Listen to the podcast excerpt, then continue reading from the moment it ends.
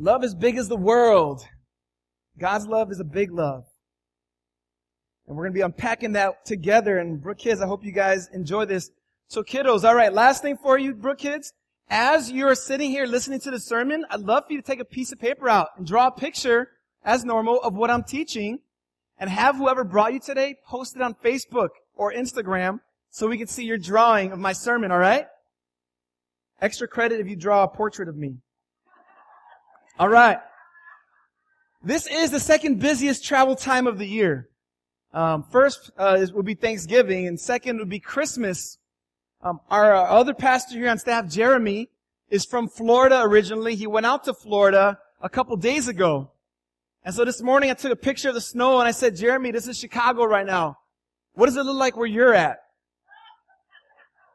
He responded, he said, I wasn't going to do this to you, but you asked for it. Palm trees, blue skies, and green grass. Little turkey. You make sure you make them pay for that, right? It, it is the busiest travel time of the year, but isn't it also pretty fitting that the busiest travel time of the year would reflect the departure and arrival of someone else? See, Jesus departed his throne in heaven to arrive on this earth. And his arrival is of greater significance than anybody who comes to visit anywhere. He arrived on this airport of life, if you will. And he came with a message that our spiritual illness was terminal. We've been bogged down by the baggage of sin. And this is a beautiful Christmas story that we are going to unpack today. You know, I've been a pastor for almost 10 years now. And this is probably about my 20th Christmas sermon I've ever preached. And I've known of other pastors who've been pastoring a lot longer than me, and they're up in the area of 100 Christmas sermons. And uh, every year you try to think about as a preacher, how, how can we package this in such a way to keep it fresh, but keep it true and honest and to the point? And, uh, you know, I was reading an article this past week that reminded me of this very thing that we need to keep sharing with each other what Christmas is all about. You know, it's kind of like looking at a sculpture. You ever been to the art museum or you've been to a park where there's a beautiful sculpture? And you know that if you look at it dead on, you see a perspective of it. But you can get closer, you see more detail, and you can walk around it and you see more. But at the end of the day, what you're looking at is one sculpture, isn't it? And that's what it feels like when I preach the Christmas message. I zoom in, I look around, but at the end of the day, I've preached 20 Christmas sermons, but really I've only preached. And, and this is the message of Christmas. This is the one sermon I've preached every year. That this God who made this world saw it in all its brokenness because of sin. And in order to fix it, he came down himself as a man to pay for our sins and give us life. That's the Christmas message. This is the sculpture we look at every year. And today I'm going to look at this from the angle of God's love. My wife and I watched the movie The Case for Christ this past week, which I definitely recommend.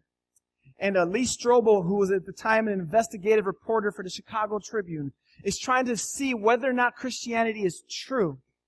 And he's going to, as he, as he interviews different people about the death and resurrection of Jesus, he says to one man, he says, I have one lingering question about this.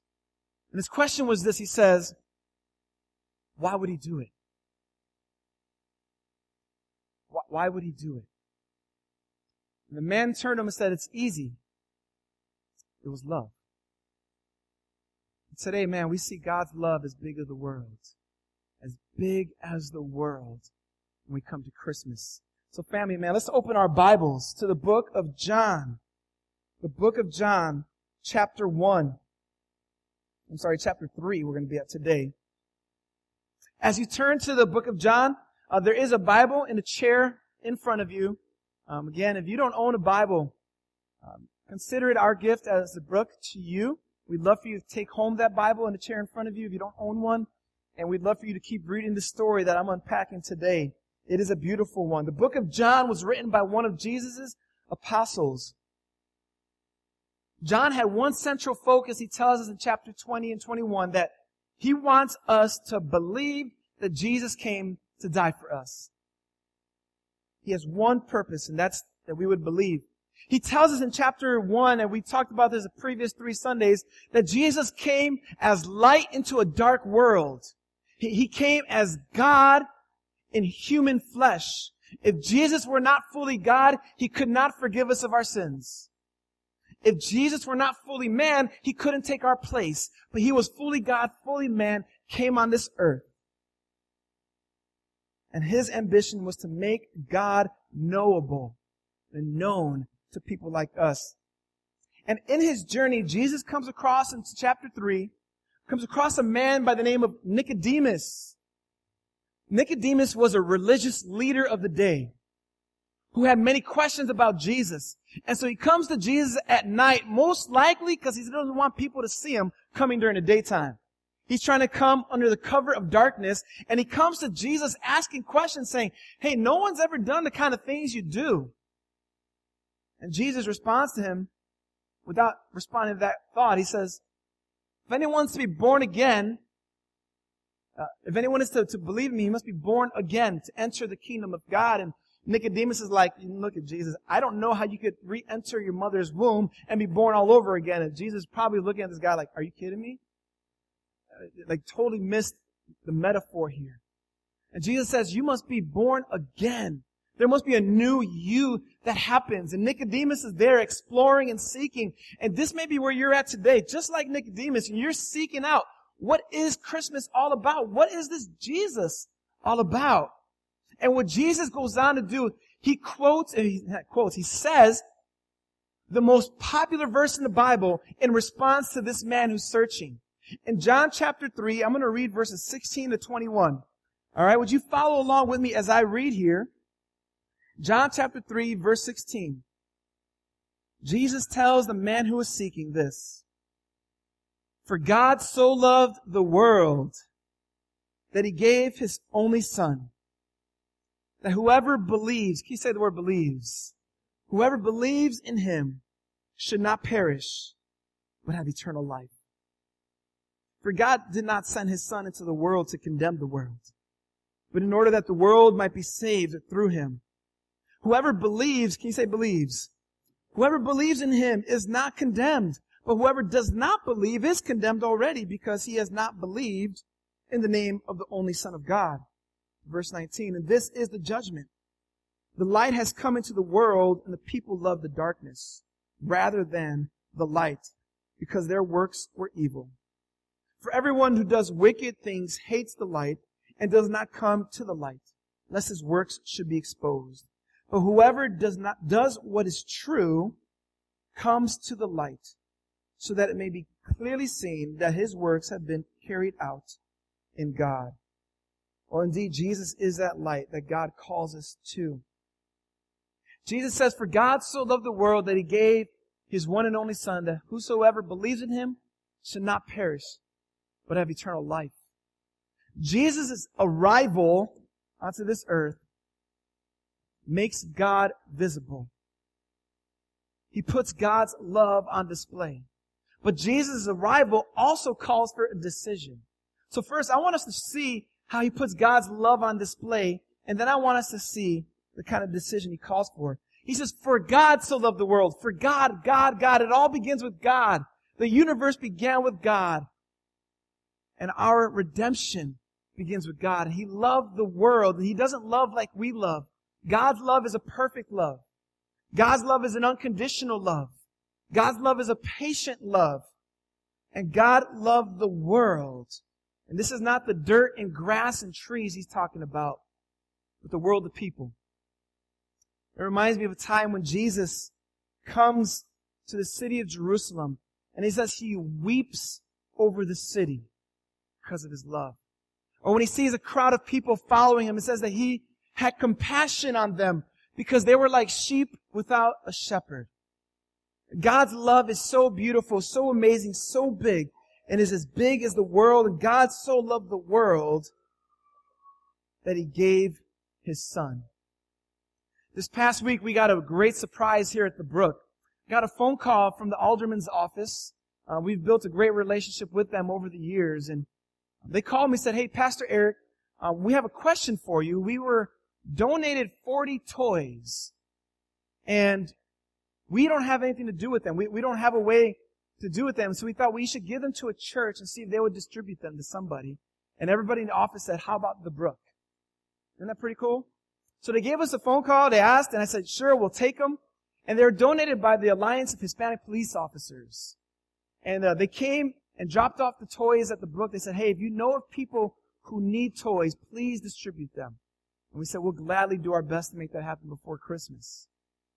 And there was a pastor down the street that I've gotten to know. Know is a wonderful man who loves his church. And he said there are two families in his church in particular that were struggling.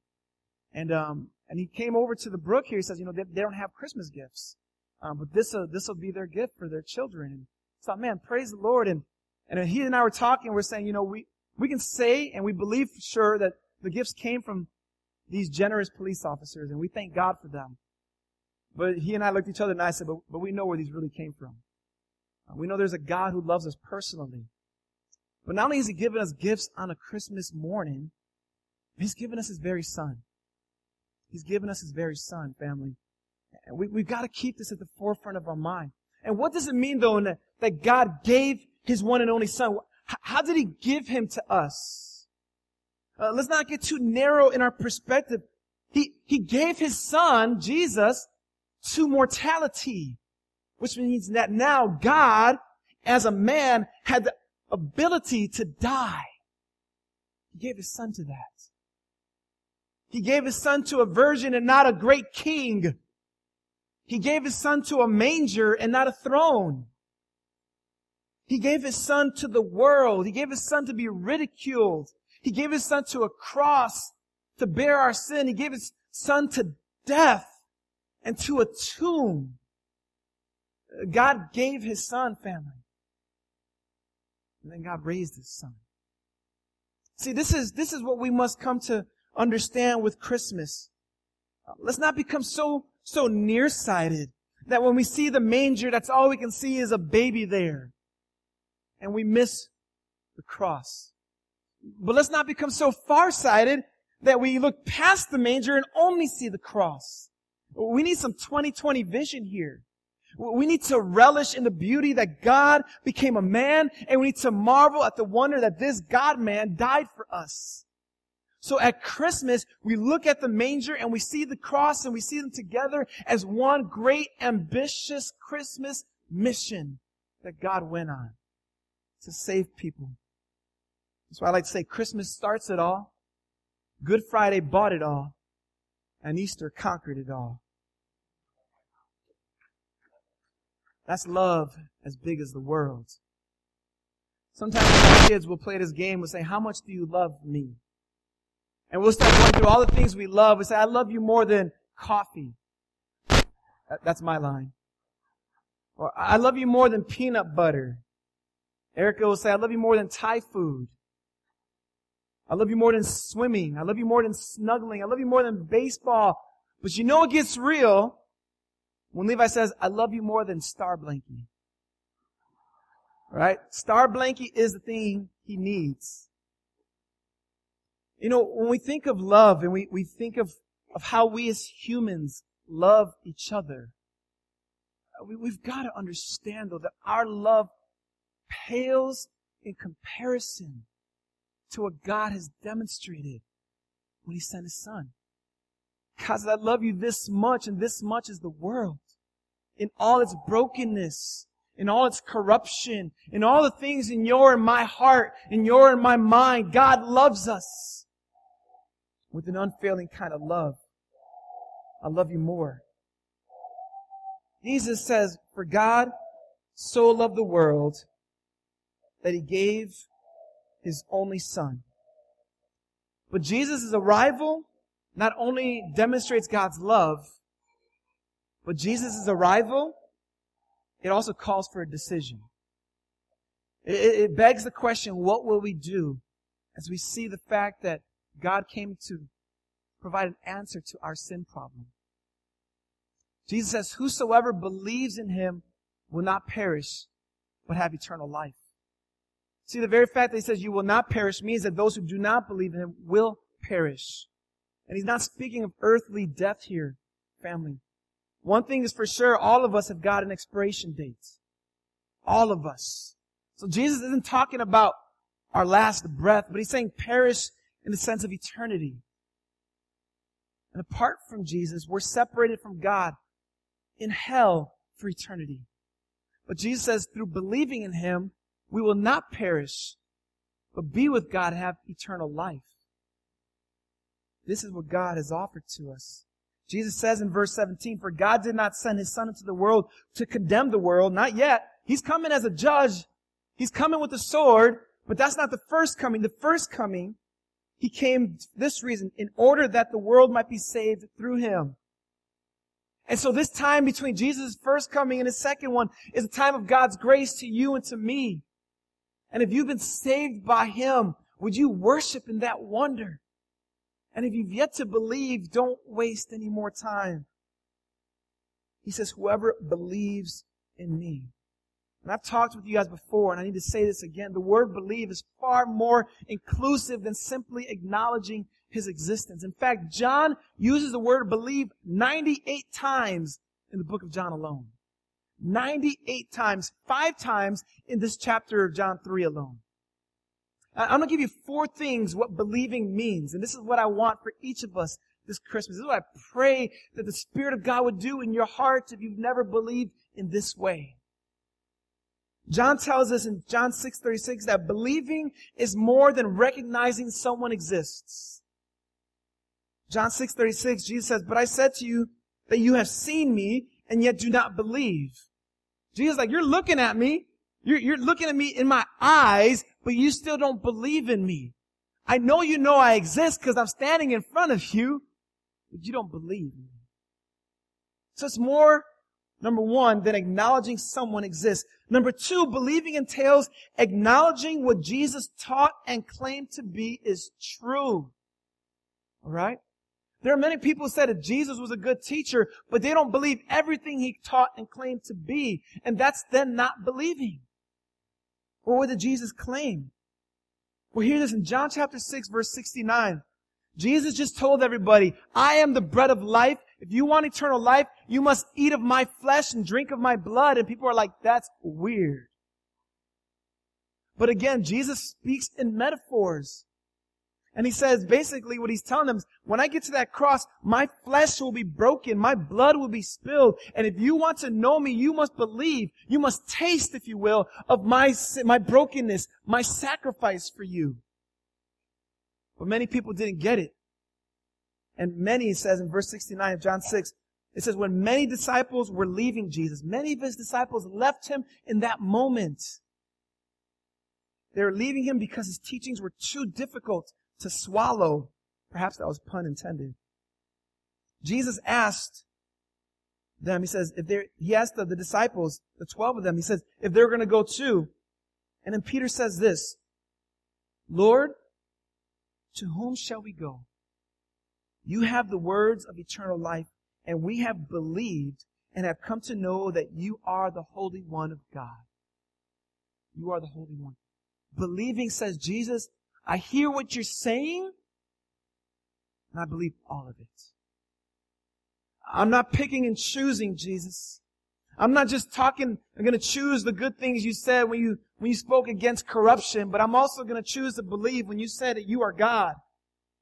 I'm not just going to believe when you say that you love us, but I'm going to believe when you tell me to turn away from my sin.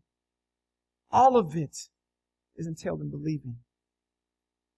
Not only is it recognizing he exists, not only is it acknowledge all that he claimed to be and taught is true, but thirdly, believing entails embracing the truth that Jesus came to die for you. For you. Not just that he died for sin, but he died for your sins. Jesus tells some skeptics in his day in John 8, 24, I told you that you would die in your sins, for unless you believe that I am he, the Son of God, you will die in your sins. The people needed to believe that Jesus came for them. And you must believe that if you are to be saved from your sin. The fourth thing that Jesus makes very clear is that believing entails obeying what Jesus taught. Jesus tells those who didn't believe, says, You do not believe because you are not among my sheep. My sheep hear my voice. I know them and they follow me. So when Jesus says, For God so loved the world, the people, that he gave his only son, that whosoever believes, not just whoever, but whoever believes, will not perish and have eternal life. Believing means, yes, Jesus, you existed. Yes, Jesus, you claimed to be God. You taught that you came to die for me. I believe that. Yes, Jesus, you came and died for my sins. Yes, Jesus, I'm going to follow you and turn away from my sins. That's believing. That's what Jesus says. If you believe, you will not perish. That's why he came into the world. And that's why he brought you here today, if you've yet to believe this. Jesus says the alternative is walking in darkness. As was read earlier, Jesus didn't come to give us a holiday on Monday. Kids, Jesus didn't come to give you a winter break, although that's a huge plus of Christmas, isn't it?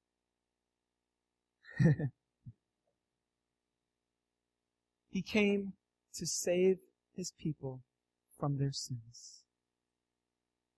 There's a theologian up in England. He says this. He says, Christmas is God lighting a candle and you don't light a candle in a room that's already full of sunlight. You light a candle in a room that's so murky that the candle, when lit, reveals just how bad things really are. When Jesus came to this world, his light shone and showed all of the brokenness that was here, guys. That light still shines into our hearts, revealing our need for him. But God did something about that. He gave his only son so that we, through believing him, would not perish. Several years ago, there was an anonymous man who went to a Kmart in Fargo, South Dakota? North Dakota. North? Alright, there we go. One of those, right? Let's put them all together and have it called Dakota, right? Um, this man came to this Kmart and he went and saw all the toys that were on layaway and he wrote a check to pay for the rest of the payments people had for their Christmas toys. And added up to about $2,000. And his focus was for, toy, for toys because he wanted to be a blessing to those for Christmas. Some of y'all are thinking, I could use some anonymous benefactoring right now in my life. Well, I can do better than that. There is one who is not anonymous, right? He came in obscurity he didn't come in anonymity. He's God. He's not simply a benefactor who's paying for a particular item, but he's one that came for all people. He's not just one to pay, pay a price tag of a couple grand, but the price tag of your soul.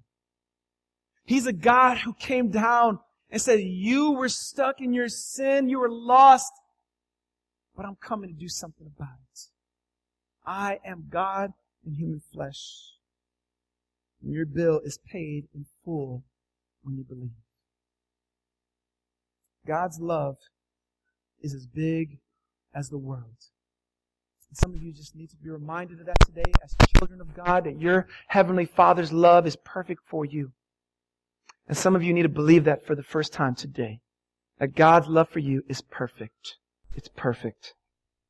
It's the busiest travel season with departures and arrivals. But don't let the busyness crowd out that departure from heaven and arrival to this earth of the God man. And though we are all terminally ill spiritually speaking, there's one who took our baggage of sin. And his name is Jesus. Family, go forth today and let that light shine.